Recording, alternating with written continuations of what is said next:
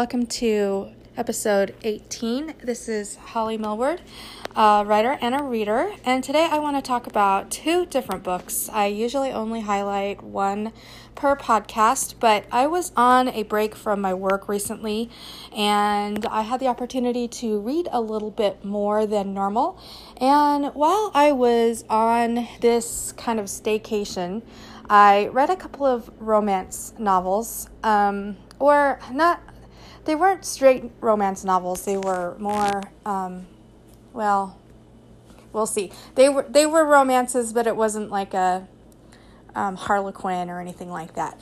Um, but one of these books i really really really enjoyed and the other book i couldn't finish. So i thought i would kind of pit these two against each other and talk about what i liked about um, about each one and what i didn't like about each one and um, kind of do a little bit of a comparison. So, the two books that I want to highlight in this podcast today are The Hating Game by Sally Thorne and Gabriel's Inferno by Sylvain Reynard.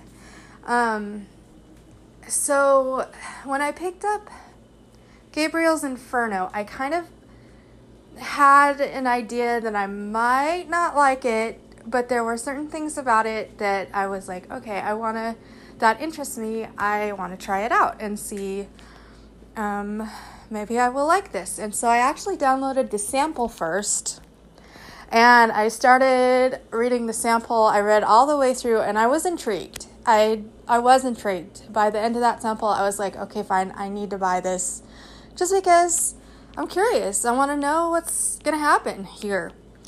So I did that and I continued to read and I continued to read and I continued to read. And I got to a point where I was just like, I can't do this anymore. I just can't. And and I'll talk a little bit more about that um, here in a little while. So I actually ended up putting that book down and maybe about halfway through, I don't know, it seems like it's a very, very long book. I didn't make all the way through and I made a conscious decision like for your own sanity you have to put this book down and I know that I don't talk about books that I don't like very often on this podcast. Usually I come on here and I say I loved this book, I thought it was great. Like maybe there's a few things about it that I might say that I didn't love, but it's normally when I come in here and talk about books that like I'm I'm usually a pretty like I'll read a lot of different kinds of books and not a lot of things really bother me either. So most of the time when I'm reading, I've liked whatever it is that I've read and I can at least find some good things about, you know, at least a couple good things about it. Um, as a writer, I want to be sensitive to other writers also because I know that when you sit down to write a book, you really put a lot of your heart and your soul into these stories and into this writing. So it's really hard to kind of criticize another person's work when it's, I know that it's such an intimate process. But again, couldn't quite make it for me all the way through Gabriel's Inferno. Um, now, The Hating Game by Sally Thorne, I loved, loved, loved this book. It might be one of my new favorites. I think I'll probably come back and reread this book. There were several things about it that really spoke to me, and so I'll, I'll talk about that a little bit more here in our next sections as well. Um, I think what we'll do first is maybe go through a quick synopsis of both of these. Um, I normally try not to give too many spoilers with my podcasts but um, I might talk a little bit, a little bit more in depth than I normally do, especially with the hating game. But um, stay tuned, and we'll do a quick synopsis for each of these.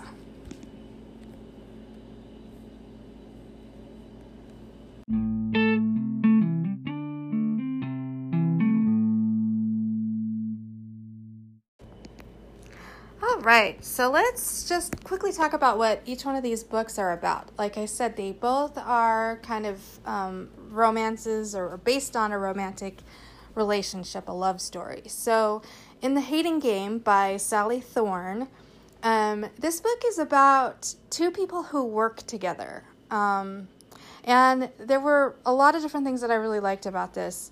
Um, so when the book opens, they have a history. It's not one of the stories where you open, you have your heroine who then meets the love interest. This in this story, they've known each other for quite a long time, and in fact have a um, a fairly antagon- antagonistic relationship. At least that's how um, Lucy considers or, or looks upon their relationship. So the two of them work together in um, in jobs that are like this the same.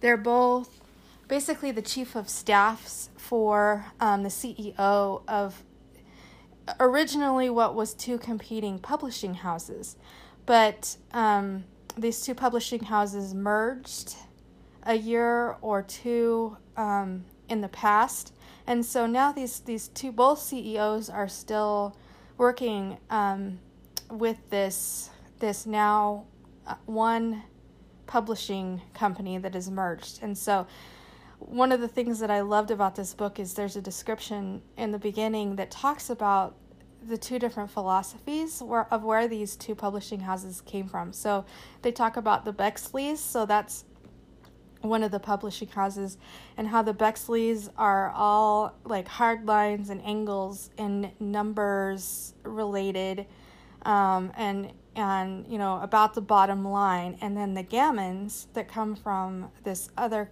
other publishing house are squiggly lines or they're like the human interest, the more creatives, the more interested in the literature side of things. And so it's these two different publishing houses with very different philosophies on um, books who have merged and now are trying to function as its new entity. So Lucy comes from the Gamin side and Joshua comes from the Bexley side. So you you have these two different temperaments, um, you know, trying to effectively run the show of this new, of this new company, publishing company, because really the chiefs of staff here, Lucy and Josh, they really do run the show more than the CEOs do, and I think that might happen. Um, one of the, the other things that I did like about this is it reminded me of my own job. So I have a job very similar to this, and so I could really put myself in the shoes here. I work for a big corporation um, in a job doing a lot of the same things that these two do.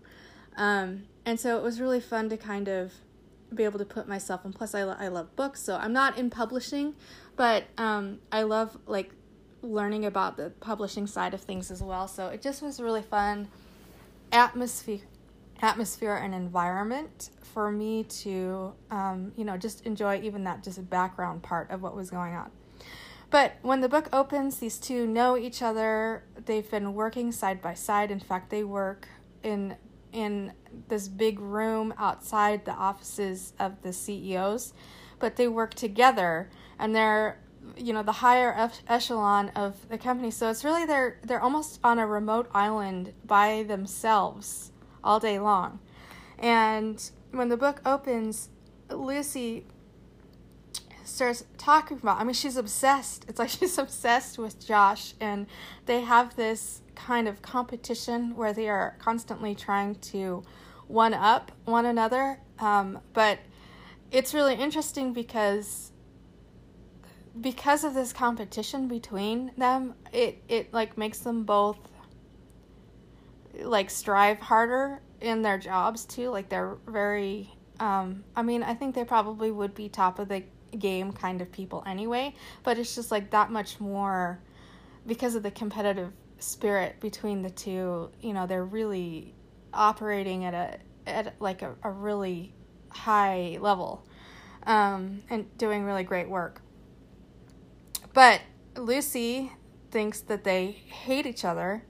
Um, so like I said, they have all these weird like I love I love the description that she gives about they have all these like little games that she thinks about. Like her ultimate goal is to try to make him smile once, which she's never seen him do, or because he's very professional and controlled and so it's like she's always kind of trying to I don't know, maybe like see a little bit more of the human side of him. And she thinks that he dislikes her, like hates her too. And so I think that's really where a lot of this is kind of almost like a pride and prejudice type of situation where she feels like she's been um like her pride has been hurt maybe a little bit. She doesn't understand him. So there's a little bit of that Darcy and Elizabeth Bennet type of thing going on. Here you do get a little bit of a feel for that. Um, but they have all these games that they kind of go through. So like who can, you know, who who does the report faster? Who, um, like they have all this like sparring, this verbal sparring that they do that's like cute and fun. I just really loved it. And then she's like tries to figure out his password, my computer password. Like she's like kind of snooping, like he'll leave and she'll kind of snoop, and she finds, and I know that's normally that wouldn't be something that you would, you know, think would be good about a coworker, but it's like she's really trying to find out stuff about him, and he does the same to her. But it's really just really fun and interesting. But as the story goes along, you realize there's more going on here. Like they're towards the beginning, she's headed off toward a, a date with someone and they ride in the elevator down together, Lucy and Josh, these two coworkers. And he suddenly hits the stop button on the elevator and kisses her and she enjoys it and so it's kind of like after that it's like trying to figure out she's trying to figure out what's going on here. Like she she's like really resistant to it because also at the same time there's a job promotion that's coming up and only one of them will be able to get this position. And she um, says that if she doesn't get it like she can't work under him. And so she'll just have to go find another new job. So she really really wants it's this it's a job that she's been you know wanting since she started at the publishing company. So so she there is kind of like a little bit of a question at least in her mind is he doing this to throw me off my game? Like is this all just like more more of these games that we play and he's trying to mess with me? Um so there's like a little bit of distrust and stuff there in the beginning, but it really is I just love these two characters. There's parts of these books and scenes in these books that I just I just love. Like there's one part where she's she gets really really sick. Um and so he goes home he goes home and takes care of her. Like she's so she's throwing up sick. Um and it starts while they're out on like a team building activity for her um well for their company and they're kind of jointly running this team building exercise. And she gets really sick and so he doesn't want to leave her alone. He can tell that she's in bad shape. So he gets her home and she just keeps progressively getting worse and worse and worse. And she's like completely she's like insensical and she nonsensical. And she won't um she won't go to the hospital but he's you know there watching over and ends up having his brother who's a doctor come over and you know, take a look at her and stuff. She's she's fine, but she's very sick. And there's part of it where she you know, she's one of the things about his character is he doesn't like for a long while you're just getting it from her perspective. And he seems like he's this very professional, very hardline, you know, just you do get like kind of little glints that maybe she doesn't have things quite right about him, but but like there's he doesn't crack a smile. He doesn't, you know, show that emotion um very well. But in the middle of the night she wakes up and he's there and he asks her something and she like goes to kind of throttle him because that's how she's like just frustrated with him sometimes and so she's i mean obviously she's sick and weak and not really gonna hurt him or anything but then he throws his head back and laughs like like he really is you get the feel that he's just constantly amused by her. Like he really does enjoy being around her and but he doesn't allow himself to show it. But then in that in that moment you see that he really um, you know she really amuses amuses him and he enjoys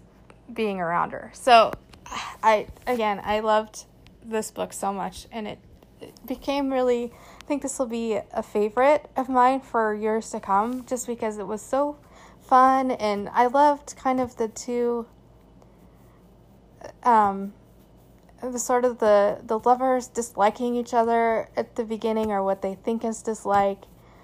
Um, although I think on her side it was more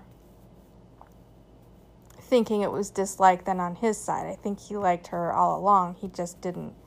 He's actually you'd find out he's actually shy and there's some stuff from his background that you know even though he's just like really good looking, really like professional, really like he's got it he's he really seems like he's got it all together like from the outside but then you find out there's stuff in his past where it makes him him a little more um, not as confident confident in himself. And so um, people misread that as maybe him being like his his shyness as being you, you know rudeness or you know him not accepting others when really it's just he's he's scared. So again it does really remind me a lot of the darcy character from pride and prejudice. This is kind of the same sort of character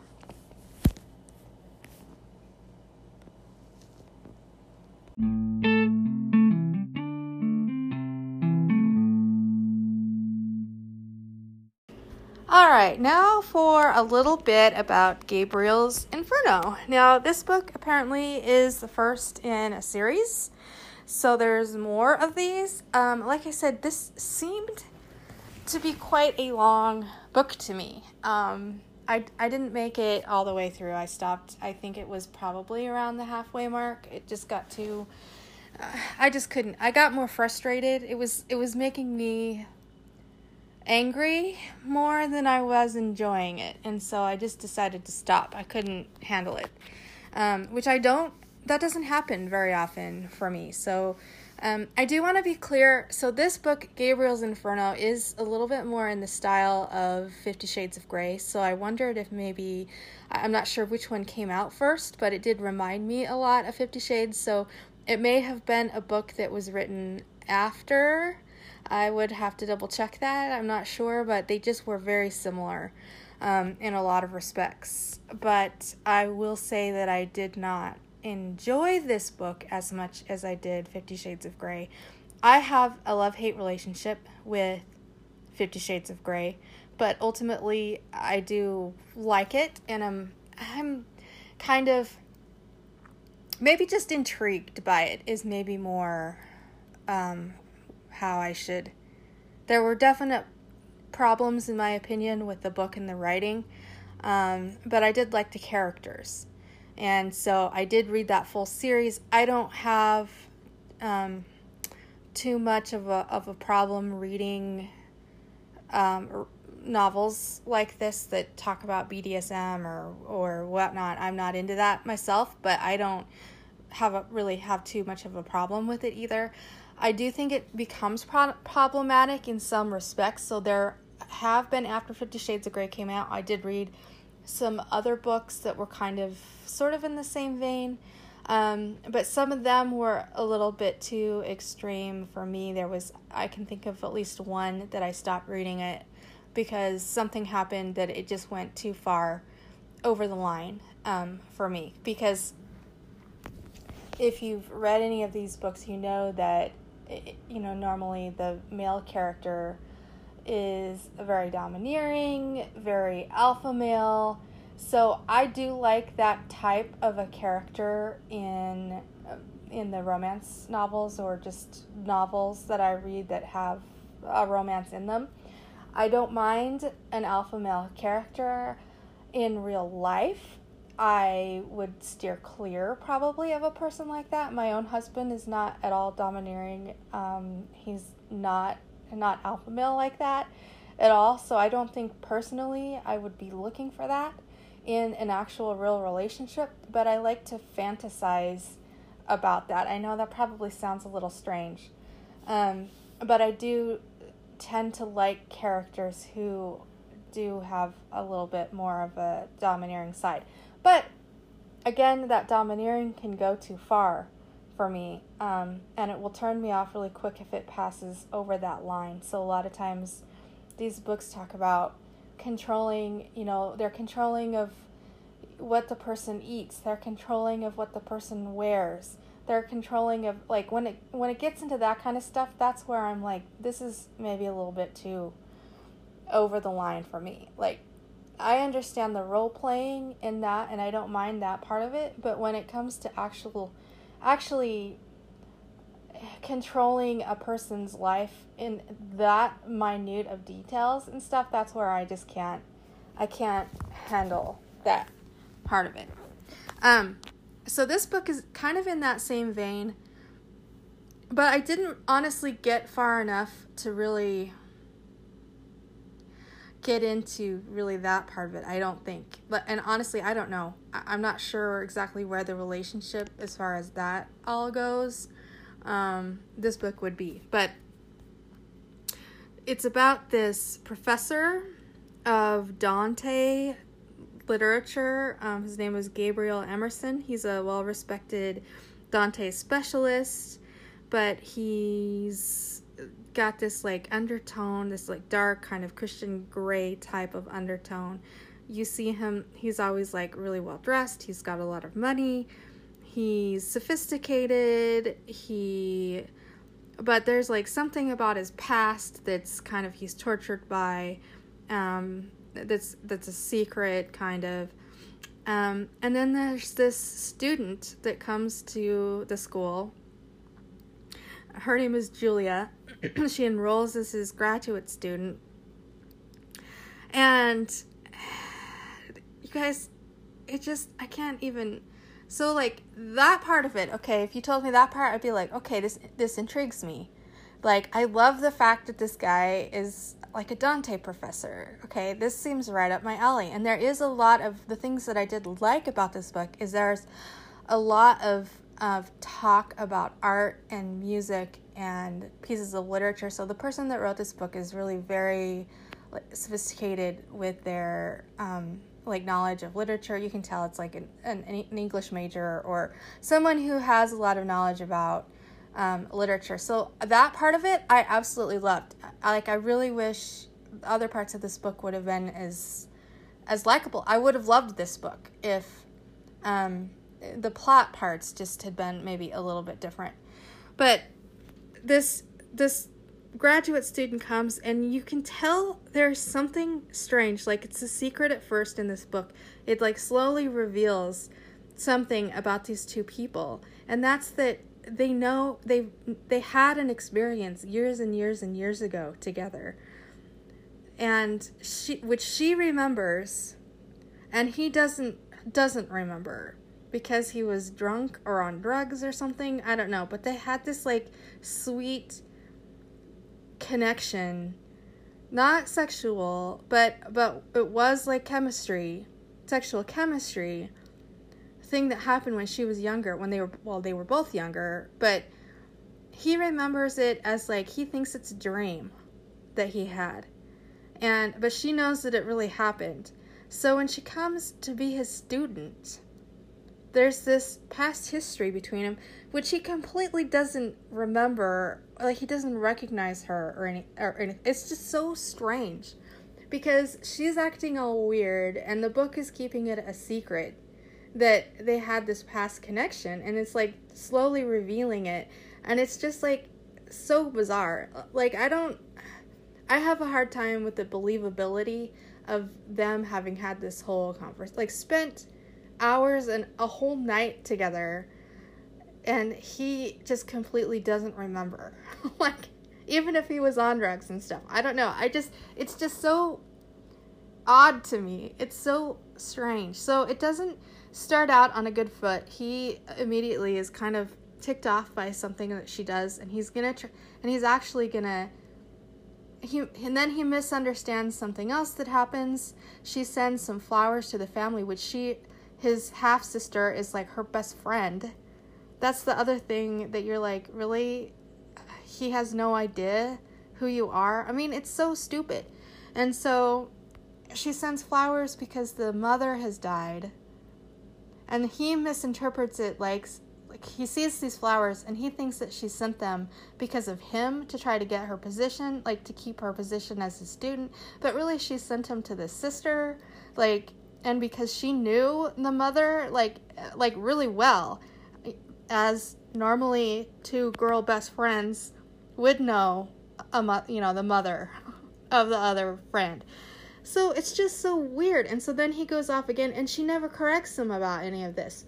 So he's going to have her thrown out of the program over this. And she never says, she never corrects him and says, by the way, I knew your mother very well, and your half sister is my best friend. And like, we've met. She never corrects him. It's just so strange. And so he ends up finding out because his sister comes to visit him for something and oh it like suddenly you know he happens upon the two together on campus and then he learns that she's the friend and but i mean all of this is it's just weird to me okay and of course, she doesn't tell him right away that they had this experience either. So it just keeps going on and keeps going on and keeps going on until finally he realizes after after like all these weird, strange, awkward chemistry weird things have gone on between them and he's acting all strange. Finally he realizes and then and then suddenly now she's out. She doesn't want to have anything to do with the relationship now. I'm like, you know what would have fixed this is like you people having a conversation about the past for like one minute at any point during any of this like to me the plot is so so tortured and ridiculous. I just couldn't handle it because after they finally sort of resolved that more stuff was happening that i'm just like i can't handle it. Like it's so contrived. It's just how can we possibly make this more tortured? How can we make this relationship more ridiculous?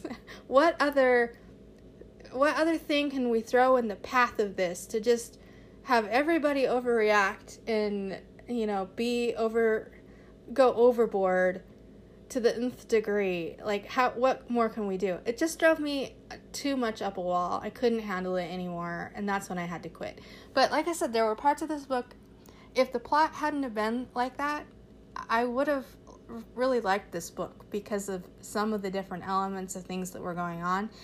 And I know there's probably somebody out there that maybe read this book and loved it. And so I, am sorry, this just was not. This was not a book for me. I just couldn't quite hack it. And so I don't know where the rest of these books will end up going. I mean, clearly, these two people are supposed to be in love, and so this is their journey. And he has a dark past, I know that, with like drugs and stuff like that. I did get far enough for that, but there was whole other parts that were another weird secret. There's there's another weird secret with some other woman that was involved. There was a weird past relationship with another professor that was like all BDSM. So there's more to the story, but I just didn't really care to get that deep into it because I found the characters themselves so ridiculous that I couldn't I just couldn't cope. I just couldn't cope with it. So I put the thing down. Um yeah.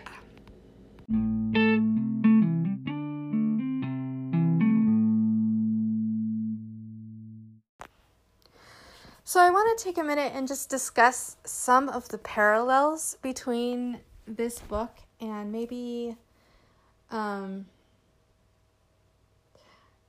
talk about what, in my opinion, or, or to me, sort of made it successful versus unsuccessful. So, in both of these stories, we have characters or a couple that begin where there there is actual history between them. So they've everybody has met everybody before. I guess Gabriel is the only person that doesn't realize this. Um, but Josh and Lucy have been working together for you know quite some time. Um, Gabriel and Julia have had this past experience with each other, and actually, she knows his family very well. Um, but they they have this problem in the relationship that um, you know so so that something that has to be challenged or overcome um, in order for a romantic ro- relationship to work. So with Josh and Lucy, she thinks they hate each other, and he like plays into the whole co- competitiveness of this um, too. But you know, a lot of many romance novels don't start like this with characters who are kind of like trying to one up one another and trying to hate each other. I mean, it's not completely unheard of. It's kind of the Benedict and Beatrice from Much Ado About Nothing type of relationship where um, there's like a little bit of a pride involved with it. Um, so it's like maybe they are extra um, pitted against one another because they feel like maybe the other one doesn't accept them or doesn't reciprocate their feelings. Um, but to me, this this like part of their relationship where they're kind of pitted against each other, it was believable though that that a love affair or love could grow out of that or be the source of that. So even though you have these two people that say they dislike each other, it was believable to me that like the way that it was written and she did such a great job kind of showing the undercurrent like the little uh, under things where it made you wonder like okay lucy thinks that this is a diss from josh but is it really a diss or is it really him? Like you you saw those like kind of moments. She was really careful to build it into the story that you know he didn't mean to upset her like that. Like maybe you know what i mean? Like she gets upset about about something but it was also very believable. It was very natural. It was very human. You know you could put yourself in that situation and be like i might misinterpret that as well. It was all very um believable in that respect. And she did a great job of kind of transforming building upon this and you know making this a great love story. Now gabriel's inferno like i said it was like one more like one like completely like i could not put myself in either one of these characters shoes and feel like it would be a, a normal human reaction to like almost every single thing that happened in the book. Like all of the points of contention just seemed so strange to me and so just just for a book like just to make it dramatic in a book it did not seem believable to me at all like the fact that she wouldn't just say the first time they meet oh hey i know your sister and your mother and your family really well or you know or you know not to mention hey we've met before. Like it just seems so bizarre to me. And it actually seems like something you should disclose if you're going to be the student of someone. It and then to try and keep it a secret. And i think the whole point of that was she was trying it was almost like a test to see if he would remember this experience that they had. But like she knew that he was at least drunk I, mean, she didn't know he was on drugs, but I don't know. It just it's just so strange to me. Like normal people wouldn't act like this. And then to let it get as far as she does in the very beginning, even where he's ready to have her thrown out of the program. And she doesn't just explain herself. And I just think that's so odd. Like why wouldn't you just say I sent these flowers because I knew and loved your mother, and I'm your sister's best friend. It doesn't make any sense to me. And in fact, I think part of what I really hated about this was these people, okay, so all of the people in these books are suppo- are professionals and they're supposed to be very intelligent.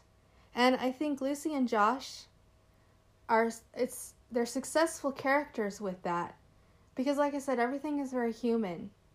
Um, but you do get the impression like they're both like they are emotional they are intellectually matched. Like they are at the top of their game. They're very like they are they are corporate professional. They know what's going on. Like basically running this business for the CEOs they're smart people.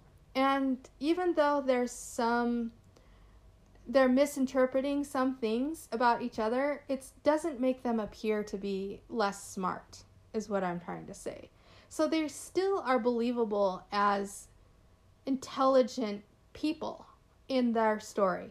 But Gabriel and Julia, he's supposed to be this preeminent professor of Dante literature, and she's supposed to be like she could have she got into Yale or Harvard or one of the Ivy League schools, but she couldn't go because she didn't have enough money. But like it was amazing that she got in and like she's supposed to be oh she's going to be a brilliant professor when she, you know, gets to that point. But these people act like complete idiots. I'm sorry. It's not believable at all. And that and that's what I disliked about the Gabriel's Inferno story so much. I'm like, you cannot have these people who are supposed to be really smart, intelligent, top of their field people and then have them be so idiotic every 5 seconds. And you know what? Maybe that is human maybe there are people out there like i understand that academic intelligence doesn't equal real life intelligence but this was just so disbelievable to me to have them be so like oh they are so smart um but really they can't even have like a normal conversation together to figure out like the most basic of things without having complete like misunderstandings every five seconds and having it be like a huge drama to everyone involved. Like it just, it was too much for me and I just couldn't handle it. And in fact, I kind of, I think I hated it because I, okay, so I came from a degree of English literature and stuff. So I just, so putting myself in that shoe, like I, it's such a bad look, I guess, on an English professor. It's almost like you're making my field look like total like like these people as people are just so ridiculous. I, I, I just couldn't I didn't want to read any more of that. Um I'm trying to think what else about these books to compare them. Um I mean, The Hating Game is one it's a standalone novel, so you have the whole storyline in one book. You have beginning to end. So it was um, maybe more satisfying because obviously I didn't finish Gabriel's Inferno, and there were another two books after it. And that's part of the reason why I checked out early, I think, is because I just I'm not along for a three book ride on on this. Like I don't really like either one of these characters. So like I don't really and I don't care about their love story because they're both so stupid about it. like I don't want to read three books of just that. And it's like I said, it's not i want to be clear it's not like subject matter or anything i don't even know if by the time i finished reading this book like before when i put it down i don't even know like how much it had gotten into well, i don't remember if there was even any like sex at all it, it like to the point that i got i don't know maybe there was it, i mean i don't know but it's not to me about like content on that because i read all kinds of different books and content doesn't really bother me. It was the actual plot and characters that were really bothersome to me in this book. Um, and I just don't have the time and the energy to spend, you know, multiple books worrying about these two characters. Um, is what it boils down to. So to me, the hating game really successful. Gabriel's Inferno, not not so much.